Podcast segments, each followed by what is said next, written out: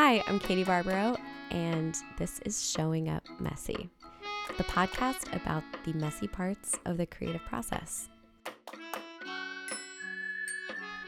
I am a New York City based comedian, writer, and recovering perfectionist. And my own perfectionism has held me back from making all kinds of things, uh, including this podcast. I mean, I'm finally making it, but it's taken two years, and that's okay. We're forgiving ourselves for that. Uh, not even like I need forgiveness for it. This is just how long it took. we're doing it. We're doing the work. We're showing up. This is my internal monologue happening right now. Um, but I, I think that in general, we often focus on celebrating the finished products of creativity, like the books that get published and the screenplays that get sold and the movies that get made. And those are wonderful things to celebrate. But I want to focus on some of the darker parts of the creative process, like all of the fear and self doubt and inadequacy that I hope I hope we all face. I tell myself we all face it. Um, it's easy to feel really alone in that process.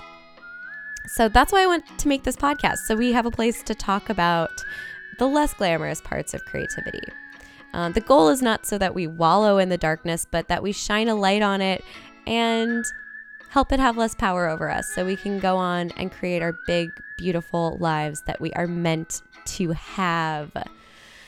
I know that it's not enough for me to like read an inspirational quote once and then absorb it. These are things I need to hear every single day of my life to remember that I have permission to be here on this earth, to be creating things. And not only do I have permission to do this, but it's my mm, purpose. It's the reason I'm on this planet. And it's the reason you're on this planet too.